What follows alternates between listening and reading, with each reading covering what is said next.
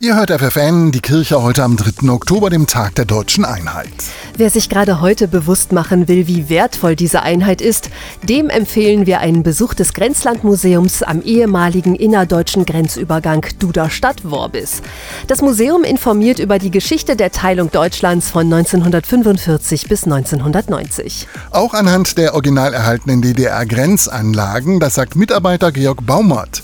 Nach der Wende beschloss die Mehrheit der Anwohner am Grenzübergang, Übergang. Das äh, muss erhalten bleiben für die Nachwelt, sonst in zehn Jahren glaubt uns das kein Mensch mehr. Aber es waren sehr viele Widerstände zu überwinden. Menschen, die verständlicherweise gesagt haben, wir haben uns das 40 Jahre lang angeguckt, wir wollen es nicht mehr sehen. So kann sich heute jeder aus erster Hand ein Bild über das Leben mit der Grenze machen und in die Vergangenheit abtauchen.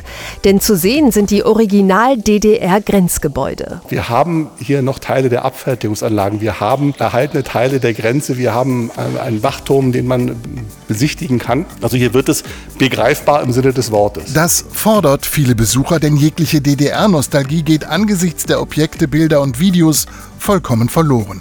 Für die allermeisten ist es einfach nur einschüchtern, traurig, schon erschreckend. Schon heftig. Äh, allein die Tatsache, das Land nicht verlassen zu können oder zu dürfen und das nur unter Einsatz seines Lebens, ist schon gruselig. Viel, viel Leid steckt dahinter. Ja, wenn man hierher kommt, die Erinnerungen kommen dann wieder hoch. Es ist halt schon krass, was da passiert ist und auch wichtig, dass es halt gezeigt wird. So sieht das auch Georg Baumert. Das Museum soll die Erinnerung wachhalten und das auf drei verschiedenen Ebenen, sagt er.